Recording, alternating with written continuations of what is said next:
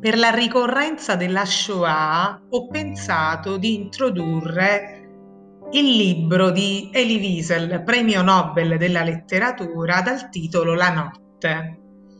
Nella prima parte si racconta dell'arrivo di Elie e della sua famiglia ad Auschwitz. Gli oggetti cari che avevamo portato fin qui rimasero nel carro e con loro, alla fine, le nostre illusioni. Ogni due metri una SS, il mitra puntato su di noi. La mano nella mano seguivamo la massa. Un graduato dell'SS ci venne incontro, il manganello in mano, ordinò uomini a sinistra, donne a destra. Quattro parole, dette tranquillamente, con indifferenza, senza emozione. Quattro parole semplici, brevi, ma fu l'istante in cui abbandonai mia madre. Non avevo avuto neanche il tempo di pensare che già sentivo la pressione della mano di mio padre. Restammo soli. In una frazione di secondo potei vedere mia madre, le mie sorelle, andare verso destra. Zipporà teneva la mano della mamma. Le vidi allontanarsi mia madre accarezzava i capelli biondi di mia sorella, come per proteggerla, mentre io continuavo a marciare con mio padre, con gli uomini. E non sapevo certo che in quel luogo, in quell'istante, io abbandonavo mia madre, Zipporà, per sempre. Continuavo a marciare. Mio padre mi teneva per mano. Dietro a me un vecchio crollò per terra. Accanto a lui una SS rimetteva la rivoltella nella fondina. La mia mano si stringeva al braccio di mio padre. Un solo pensiero, non perderlo, non restare solo. Gli ufficiali dell'SS ci ordinarono, in file di cinque, un tumulto. Bisognava assolutamente restare insieme. Ehi ragazzo, quanti anni hai?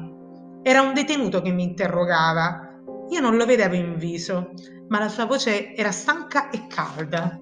Non ancora 15 anni, no, 18. Ma no, replicai, quindici. Razza di cretino, ascolta ciò che ti dico.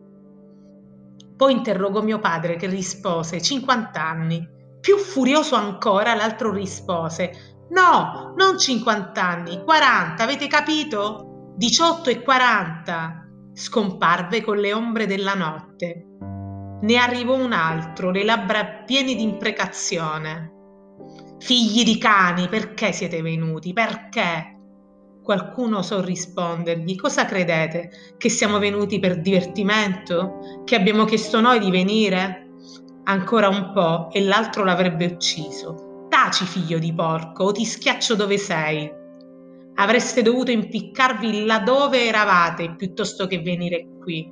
Non sapevate dunque che si preparava qui, ad Auschwitz? Lo ignoravate? Nel 1944? Sì, l'ignoravamo Nessuno ce l'aveva detto. Lui non credeva ai suoi orecchi. Il suo tono si fece sempre più brutale. Vedete laggiù il camino? Lo vedete? Le fiamme le vedete? Laggiù è laggiù che andrete, è laggiù la vostra tomba. Non avete ancora capito? Figli di cani, non capite dunque nulla, vi bruceranno, vi arrostiranno, vi ridurranno in cenere. Il suo furore divenne isterico noi restammo immobili, pietrificati. Tutto ciò non era un incubo, un incubo inimmaginabile. Qua e là sentivo mormorare, bisogna fare qualcosa, non dobbiamo lasciarci uccidere, non dobbiamo andare come bestie al macello, bisognava rivoltarci. Un ragazzo disse che il mondo sappia dell'esistenza di Auschwitz, che lo sappiano tutti coloro che possono ancora sfuggirgli. Il vento della rivolta si placò, noi continuammo a marciare fino al suo incrocio. Al centro c'era il dottor Mengel, questo famoso dottor Mengel. Una bacchetta da direttore d'orchestra in mano, in mezzo ad altri ufficiali. La bacchetta si muoveva senza tregua, una volta a destra, una volta a sinistra Già mi trovavo davanti a lui. La tua età? domandò con un tono che forse voleva essere paterno. 18 anni. Sano? Sì, il tuo mestiere. Dire che ero uno studente? Ma contadino mi sentì rispondere. La bacchetta verso sinistra. Io feci un mezzo passo in avanti. La, be- la bacchetta si inclinò anche per mio padre verso sinistra. Un peso mi cascò dal cuore. Noi non sapevamo ancora quale direzione fosse quella buona, se quella a sinistra o quella a destra. Quale strada portasse alla prigionia e quale al crematorio, ma tuttavia mi sentivo felice. Ero accanto a mio padre. La nostra processione continuava ad avanzare. Disgraziati, state andando al crematorio, disse un detenuto. Sembrava dire la verità. Non lontano da noi delle fiamme salivano da una fossa, delle fiamme gigantesche. Vi si bruciava qualcosa. Un autocarro si avvicinò e scaricò il suo carico. Erano dei bambini, dei neonati. Sì, l'avevo visto, l'avevo visto con i miei occhi, dei bambini nelle fiamme. Ecco dunque dove andavamo. Un po' avanti avremmo trovato un'altra fossa più grande per adulti. Io mi pizzicai la faccia, ero ancora vivo, ero sveglio, non riuscivo a crederci. Com'era possibile che si bruciassero degli uomini, dei bambini e che il mondo tacesse? No, tutto ciò non poteva essere vero, un incubo. Presto mi sarei risvegliato di soprassalto con il cuore in tumulto e forse avrei ritrovato la mia stanza e i miei libri. La voce di mio padre mi strappò i miei pensieri. Peccato, Peccato che tu non sia, andata, non sia andato con tua madre. Ho visto parecchi ragazzi della tua età andarsene con le loro mamme. La sua voce era terribilmente triste. Non, volermi, non voleva vedere bruciare vivo il suo unico figlio. Un sudore freddo mi copriva la fronte, ma gli dissi che non credevo che si bruciassero degli uomini nella nostra epoca, che l'umanità non l'avrebbe più tollerato l'umanità. L'umanità non si interessa a noi, oggi tutto è permesso, tutto è possibile, anche i forni crematori. La voce gli si strozzava in gola. Papà, gli dissi, se così non voglio più aspettare, mi butterò sui reticolati elettrici. Meglio questo che agonizzare per ore nelle fiamme. Lui non mi rispose, piangeva, il suo corpo era scosso da un tremito. Intorno a noi tutti piangevano. Mai dimenticherò quella notte, la prima notte del campo, che ha fatto della mia vita una lunga notte e per sette volte sprangata. Mai dimenticherò quel fumo, mai dimenticherò i piccoli volti dei bambini di cui avevo visto i corpi trasformarsi in volute di fumo sotto un cielo muto. Mai dimenticherò quelle fiamme che consumarono per sempre la mia fede. Mai dimenticherò quel silenzio notturno che mi ha tolto per l'eternità il desiderio di vivere. Mai dimenticherò quegli istanti che assassinarono il mio Dio e la mia anima e i miei sogni, che presero il volto del deserto. Mai dimenticherò tutto ciò, anche se fossi condannato a vivere quanto Dio stesso. Mai.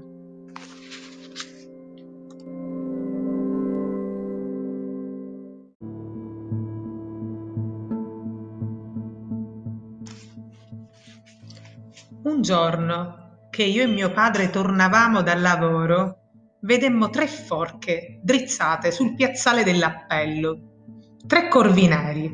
Appello. Le stesse intorno a noi con le mitragliatrici puntate.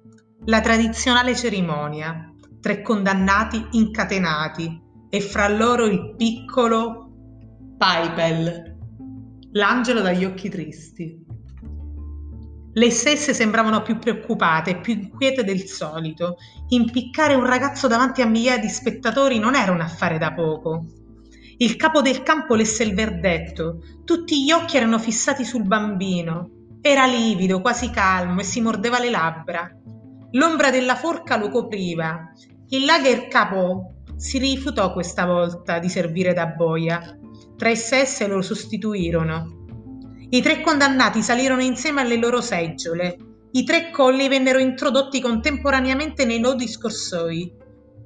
Viva la libertà! gridarono i due adulti. Il piccolo, lui, taceva. Dov'è il buon Dio? Dov'è? domandò qualcuno dietro di me. A un cenno del capo del campo, le tre seggiole vennero tolte. Silenzio assoluto. All'orizzonte il sole tramontava.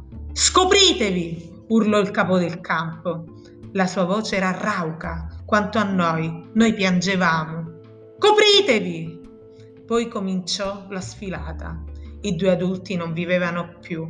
La lingua pendula, ingrossata, bluastra, ma la terza corda non era immobile, anche se lievemente il bambino viveva ancora.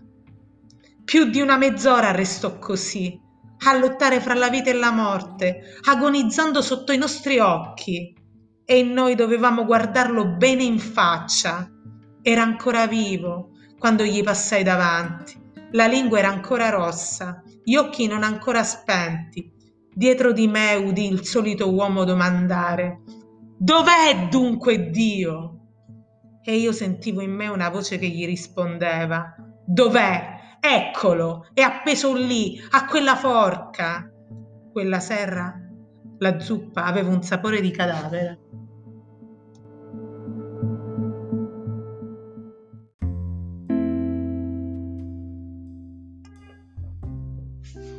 Papà, gli dissi, non puoi restare qui. Gli mostrai i cadaveri intorno a lui.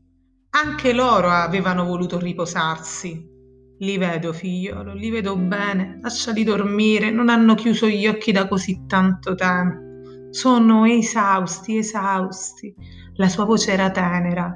Io urlai nel vento. Non si risveglieranno mai più, mai più, capisci? Discutemmo così per un lungo attimo. Sentivo che non era con lui che discutevo, ma con la morte stessa, con la morte che egli aveva già scelto. Le sirene cominciarono a urlare, allarme, le luci si spensero in tutto il campo. In un batter d'occhio non c'era più nessuno sul piazzale dell'appello Eravamo felicissimi di non dover restare più a lungo in quel gelido vento e ci lasciammo cadere sulle assi. C'erano letti a più piani, i recipienti di zuppa sulla porta d'ingresso non avevano trovato clienti. Dormire era l'unica cosa che contava. Faceva giorno quando mi svegliai, allora mi ricordai di avere un padre. Dopo l'allarme avevo seguito la folla senza occuparmi di lui.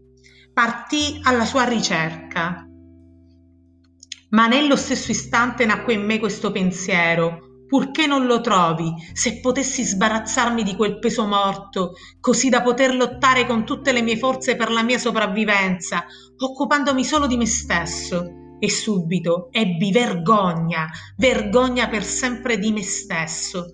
Camminai per due ore senza ritrovarlo, poi arrivai in un blocco dove distribuivano del caffè nero. Una voce lamentosa, supplicante, mi raggiunse alle spalle. Eliser, figliolo, portami un po' di caffè. Corsi verso di lui. Papà, è da tanto che ti cerco. Dov'eri? Hai dormito? Come ti senti? Doveva bruciare dalla febbre. Come un animale selvaggio mi aprì un varco fino al recipiente del caffè e riuscì a portargliene un bicchiere. Ne bevi un sorso. Il resto era per lui non dimenticherò mai la gratitudine che gli illuminò gli occhi quando trangugiò quel beveraggio, la riconoscenza di un animale, con quel goccio d'acqua calda gli avevo senza dubbio dato più soddisfazione che in tutta la mia infanzia. Restammo cinque ore fuori, ci venne data della zuppa, quando ci permisero di rientrare corsi da mio padre, hai mangiato? No, perché? Non ci hanno dato nulla, hanno detto che eravamo malati, che presto saremmo morti e che era peccato sciupare del cibo. Non ne posso più. Di giorno in giorno mio padre diventava più debole, lo sguardo velato, il volto del colore di foglie morte. Il terzo giorno dopo il nostro arrivo a Buchenwald Dovemmo andare tutti alle docce, anche i malati che dovevano passare per ultimi. Vedendo di lontano mio padre gli corsi incontro. Mi passò accanto come un'ombra e mi superò senza fermarsi, senza guardarmi. Io lo chiamai, lui non si girò, gli corsi dietro. Papà, dove stai correndo? Mi guardò per un istante e il suo sguardo era lontano, illuminato, il volto di un altro. Affetto da dissenteria, mio padre era sdraiato nel suo recinto. e altri cinque malati con lui. Io gli ero seduto accanto, vegliandolo, ma non osando più credere che avrebbe potuto sfuggire alla morte. E tuttavia facevo di tutto per dargli delle speranze. Tutta un tratto si drizzò sulla sua cuccetta e appoggiò le labbra febbricitanti contro il mio orecchio. Eliser, bisogna che ti dica dove si trovano l'oro e il denaro che ho sotterrato. In cantina, tu sai. E si mise a parlare sempre più in fretta. Cercai di spiegargli che tutto non era ancora finito, che saremmo tornati insieme a casa, ma lui non voleva più ascoltarmi, non poteva più ascoltarmi, era sfinito. Un filo di bava mista a sangue gli colava dalle labbra. Aveva gli occhi chiusi, ansimava. Mio padre è malato, risposi. Dissenteria, dissenteria, non mi riguarda, io sono un chirurgo, andate, fate posto agli altri.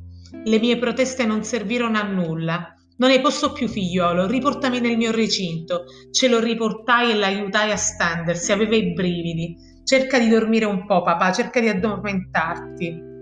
Respirava a fatica, pesantemente. Teneva gli occhi chiusi, ma io ero convinto che vedesse tutto, che vedesse adesso la verità di ogni cosa. Tornando dalla distribuzione del pane trovai mio padre che piangeva come un bambino. Figliolo, mi picchiano, chi? Credevo che delirasse. Lui, il francese e il polacco, mi hanno picchiato.